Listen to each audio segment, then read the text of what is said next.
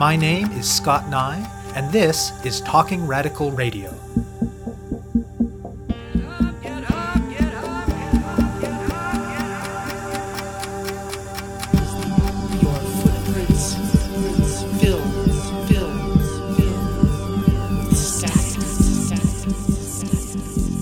Hello, and welcome to Talking Radical Radio, where we bring you grassroots voices from across Canada. We give you the chance to hear many different people that are facing many different struggles talk about what they're doing, how they're doing it, and why they're doing it, in the belief that such listening is a crucial step in strengthening all of our efforts to change the world. On this week's show, I will be speaking with Evelyn and Encalada and Min Sook Lee. Every year, hundreds of thousands of people, mostly working class people of color from the global south, come to Canada as migrant workers to do various sorts of hard, low paying, low status work. There are a number of different programs through which this is organized, from the 50 year old Seasonal Agricultural Worker Program to the Temporary Foreign Worker Program, which has mushroomed in the last 15 years. But across the board, migrant workers face intense restrictions on basic rights that would be unimaginable for workers with Canadian citizenship, and this restriction of their rights by the Canadian state makes them highly vulnerable to and exploitable by employers. Evelyn Encalada is a co founder of and organizer with Justice for Migrant Workers, an Ontario based group that has organized with migrant workers in the agricultural sector for more than a decade and a half. Their work runs the gamut from providing acute support to individual workers in moments of crisis, to the long, quiet process of building the relationships that are the basis for exerting collective power, to mobilizing migrant workers and the broader public in visible efforts to push for change. Min Sook Lee is a longtime activist and a multiple award winning filmmaker.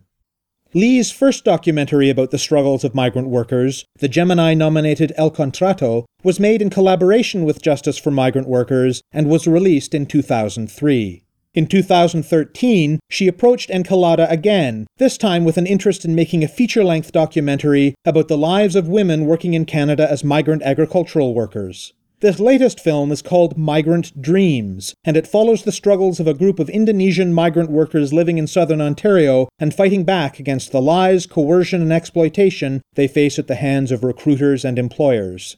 It shows the deplorable conditions faced by migrant workers, and it shows the determination and the complexity of these workers as they take action to survive and to resist. The world premiere of Migrant Dreams is on May 1st, 2016 at the Hot Docs International Film Festival in Toronto. Encalada and Lee speak with me about organizing with migrant workers, filmmaking, and the relationship between the two, and about Migrant Dreams. We spoke by Skype to phone from Toronto. My name is Evelyn Encalada, and I'm an organizer and one of the founders of Justice for Migrant Workers, J4MW. We're a collective that has been working with farm workers for over 15 years now in Canada's most precarious of temporary foreign worker programs, and also workers who find themselves without status in rural Ontario.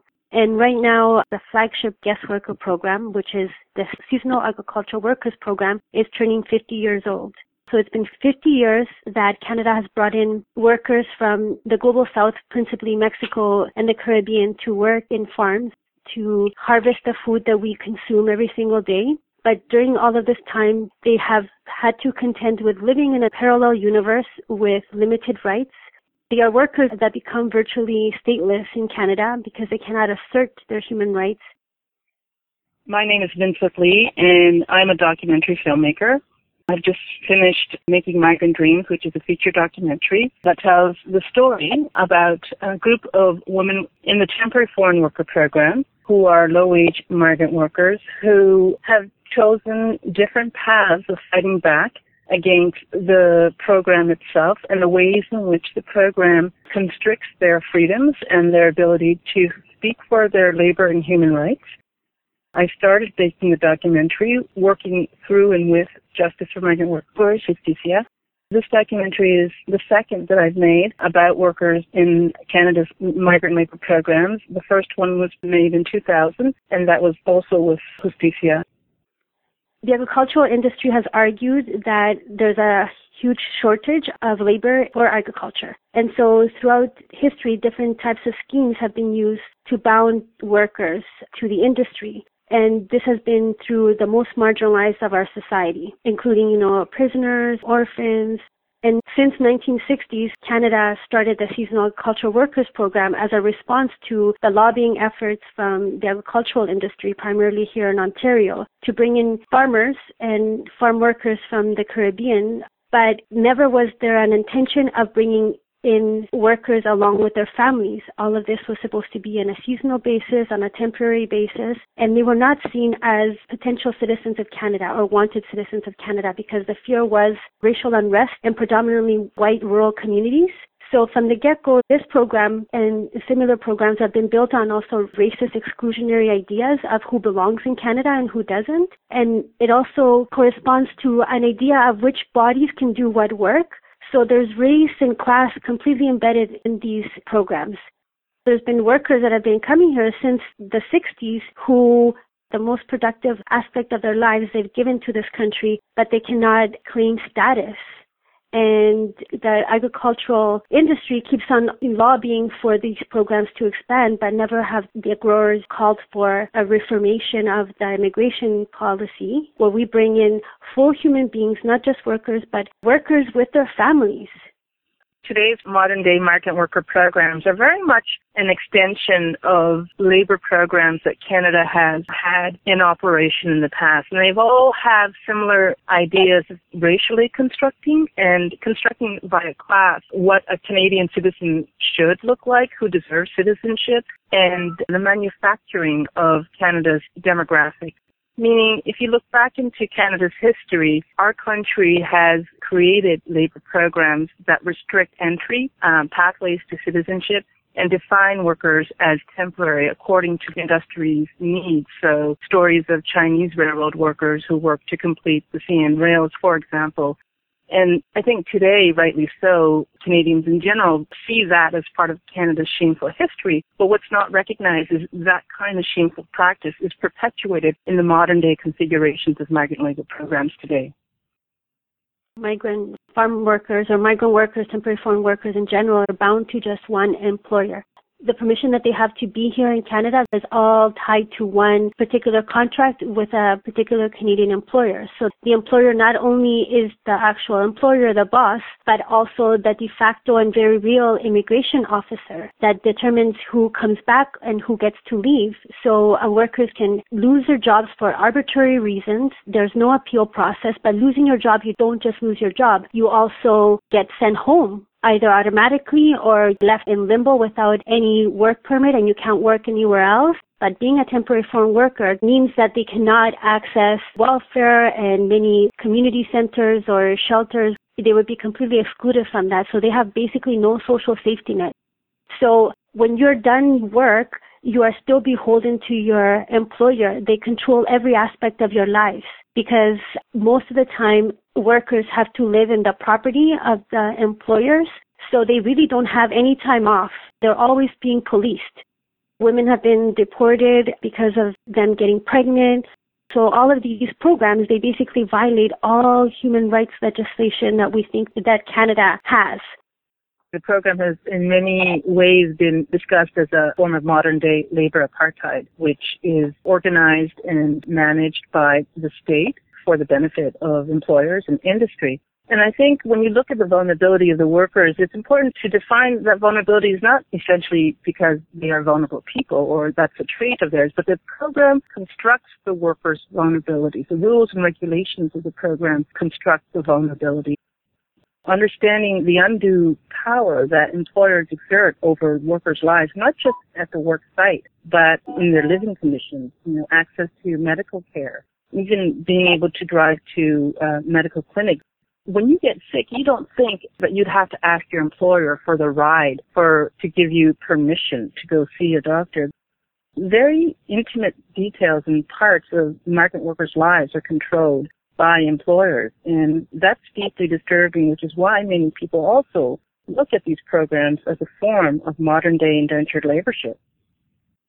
We've had to be very innovative with our organizing because, you know, workers, if they, you know, assert their rights, that will most likely mean that they get deported or they lose their work. We've had to find a way how workers can express their own voices in a way that is not going to get them deported. So we've had to be creative by using bandanas so workers can cover their faces when they have taken to the streets. So we have in the past walked from Leamington, Ontario to Windsor. So we've done actions like that. We work in a multi-pronged approach as well. We also have taken to the law. We've been part of human rights tribunal cases where we've intervened. We have to keep on organizing and building power and building unity among migrant workers. That's one of our central things is that we see with these programs that workers are used against one another. There's divide and conquer. So the employers will say, oh, the Jamaicans are working harder than you. They will say that to the Mexicans and then they'll say that vice versa to different workers and that way divide and keep the workforce competitive among each other. But then we see that operating nationally we see that operating within the mainstream discourse of temporary foreign workers are taking our jobs. So we counter all of that and remind people that we're the same people. So that's one of the things that we do is we raise awareness. But over the years, of course, we have seen that we can raise awareness all that we want, but it's not going to get everybody to the same place. There are still going to be people that say, you know, they should go back to where they come from. And so that's what we have to challenge forcefully and really think about how Canada became a nation. There was a time when Canada brought in European farmers who were given, you know, First Nations lands and status. And now people that work the land people that look like us from the global south, they're not even given status, never mind land. So we have to constantly educate the public and organize and counter those divides. So we've also looked at different organizing models from export processing zones and maquila zones. We've adapted that to rural Ontario. We've had to really be creative along the way to make sure that workers' voices are heard and that's where also working with Min Sook and collaborating on documentaries has been super important to our work because our job as organizers is not to speak for workers because they have their own voice. So how can we create the space, the safety for them to tell of their own stories? And Min Sook, how did you end up becoming involved in making films about this set of experiences and this set of struggles? Well, I was invited Back in the year 2000, Chris Ramsaroop was organizing a fact-finding bus for media workers, journalists, and activists to go to Leamington, Ontario. There had been a wildcat strike in Leamington, and he wanted to raise awareness about migrant workers fighting back and advocating for their rights, and also to build a solidarity movement. And so I was invited onto this bus when I went to Leamington for the first time, I was quite struck by the sheer number of agricultural migrant workers who had a sundry of questions. There were so many concerns and I realized that this was a dirty secret in our own backyard that is not spoken about, that is very much actively silenced and censored by those whose profits are at stake. And as a filmmaker and as an activist who's been involved in social justice movements and communities for much of my life, I knew this was a story that was very important to engage with and tell.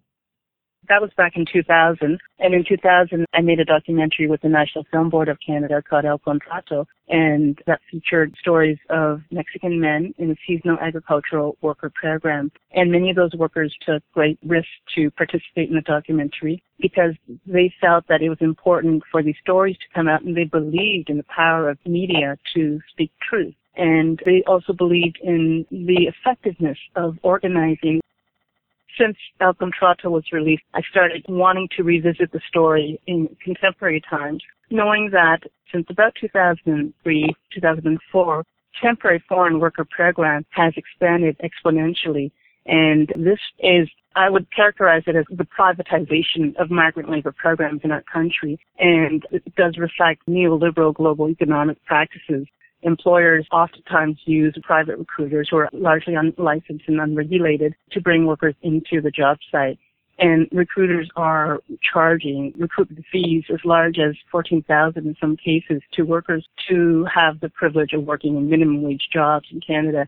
So it was that the situation has grown largely with very little public discussion or discourse or examination. And when the temporary foreign worker program has come into broad mainstream media headlines, it's in this discourse of us versus them, pitting migrant workers against Canadian citizens and framing them as coming into this country and stealing jobs. And I think that divine and rule tactic is quite strategic for corporate interest because the majority of workers in Toronto, for example, are part-time contract workers who are living in great precarity. So we have more in common with migrant workers when you see the broader economic reality than to be seeing them as competitors. So in 2013, Evelyn and I started talking about doing a feature documentary about the lives of women workers in Canada's migrant labor programs. We started visiting farms together. Evelyn introduced me to women she has been working with for 12, 13 years that she has developed deep bonds with.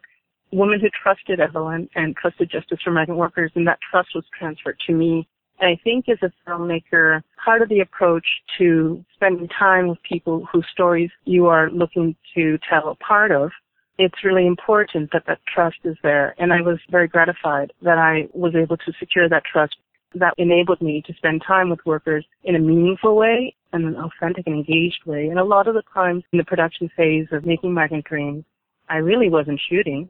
I was hanging out with workers or going with Evelyn to, I don't know, birthday parties, going to medical clinics when workers needed drives to the clinic or, you know, spending time with workers, just getting to know them, but also that they would get to know me and understand who this other person was on the other side of the lens who came in wanting to tell part of their story and negotiating the kind of consent, which is a process of trust and sharing.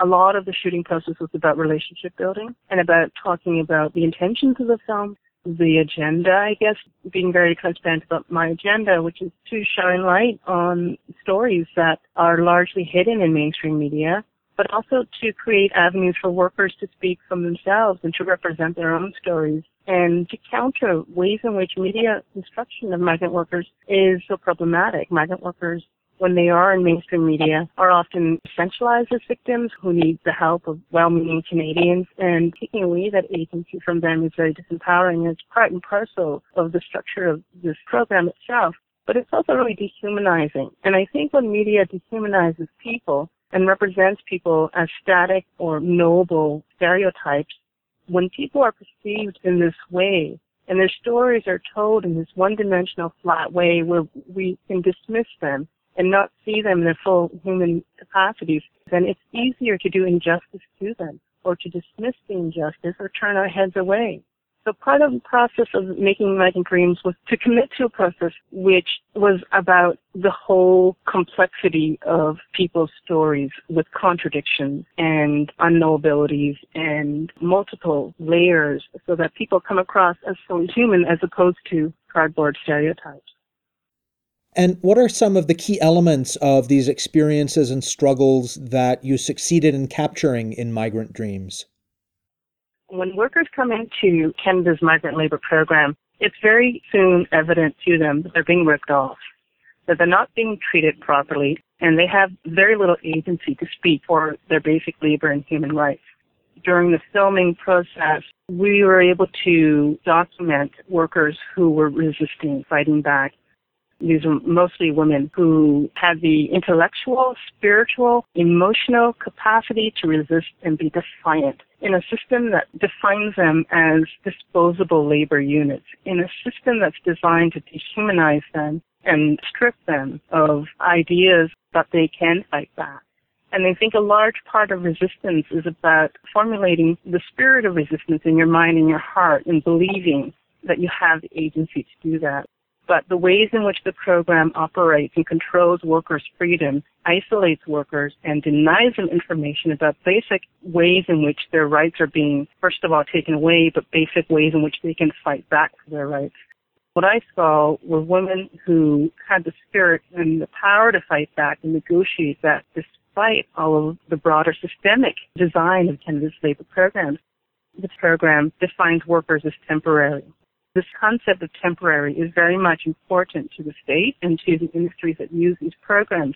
When in fact the labor shortage is chronic, these workers are needed constantly. There's no season in agriculture largely anymore because we're looking at factory farming and they operate 12 months of the year and they go 24-7. The workers are needed constantly and yet they're cycled in and out as disposable bodies. And part of the reason they are, I think, is that they're not wanted as citizens. They're not deemed as appropriate material for Canadian citizenship. And I think part of the other reason is that it fits the interest of the industry to have workforce that doesn't have the structural basis for fighting back. Based on the experiences that the two of you have had in making El Contrato and in making Migrant Dreams, talk to me about the relationship between filmmaking and other forms of media production and struggles for social justice. How do they relate? How can they relate? It's a negotiated relationship. As someone who looks at what I do with a political lens, I often think about how the choices I make cannot be informed by my individual decisions, but need to be checked with collective, broad-based community choices. Meaning, I don't think filmmakers can work in isolation.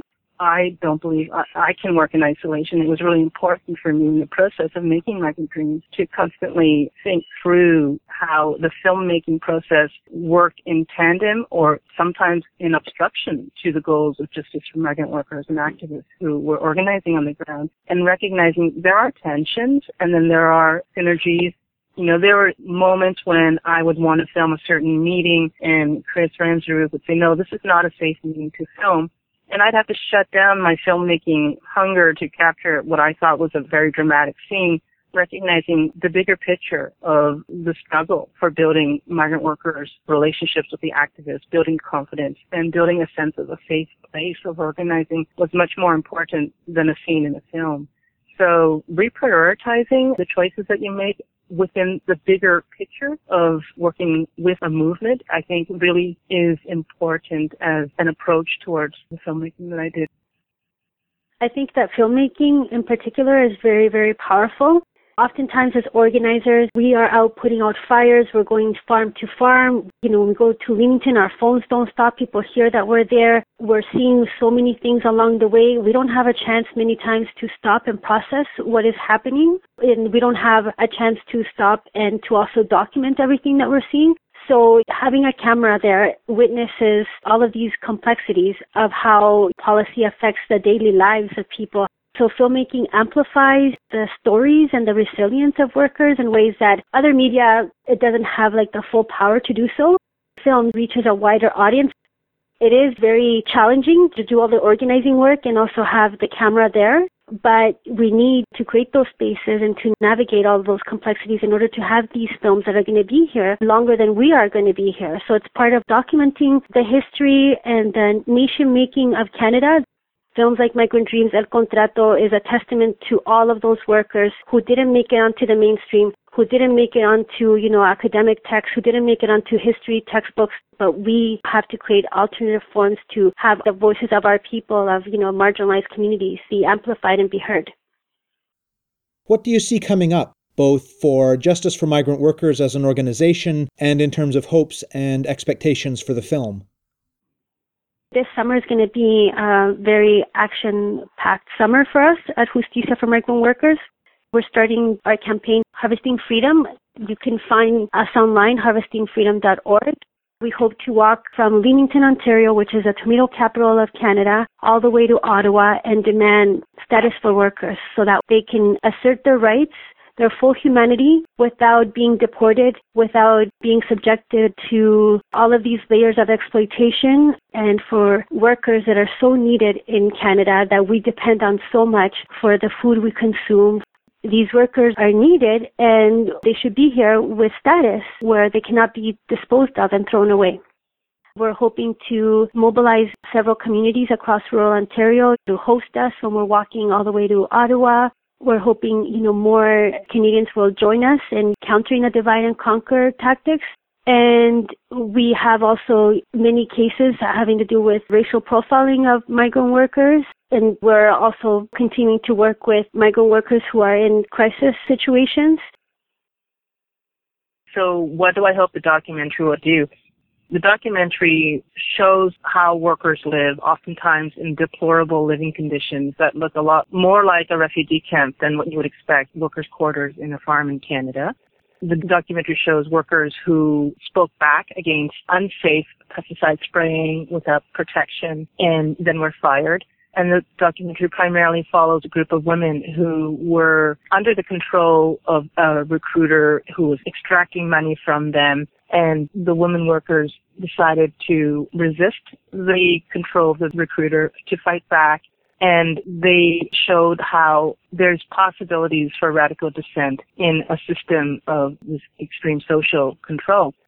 At hope Migrant Dreams is used as a tool for organizing, for mobilizing, for educating, and then for fighting back.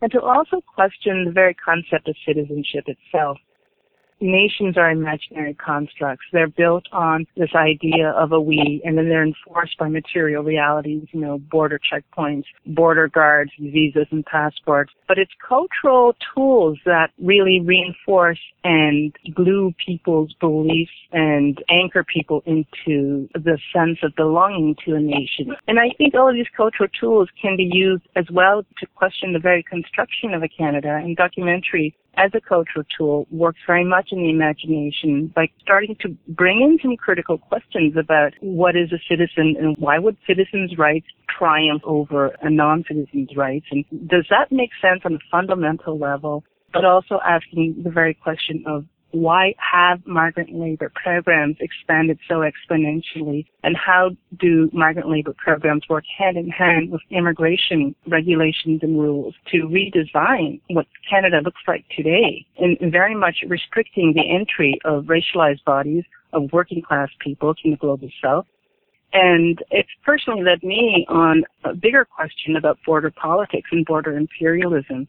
Nationalism itself takes away our humanity and border politics reinforces this dehumanizing lens and actually perpetuates a fear, a fear that, you know, at least it's not me. And that same kind of fear, I think, exists in our economies. At least I have a part-time job where I have some benefits. At least it's not me. And I think people who operate out of fear are living in a compromised world. And I hope Migrant Dream starts opening people's ideas to the imagination of what is possible of radical possibilities. You have been listening to my interview with organizer Evelyn Encalada of Justice for Migrant Workers and filmmaker Min Sook Lee, whose newest film, Migrant Dreams, premieres at the Hot Docs International Film Festival in Toronto on May Day. To learn more about Migrant Dreams, go to migrantdreams.ca. To find out more about Talking Radical Radio, the guests, the theme music, and the ways that you can listen, or to suggest topics for future shows, Go to talkingradical.ca and click on the link for the radio show. On the site, you can sign up for email updates or follow us on Facebook or Twitter. I'm your host, Scott Nye, a writer and media producer based in Hamilton, Ontario, and the author of two books of Canadian history told through the stories of activists, Gender and Sexuality, and Resisting the State, both from Fernwood Publishing. Thank you very much for listening, and I hope you tune in again next week.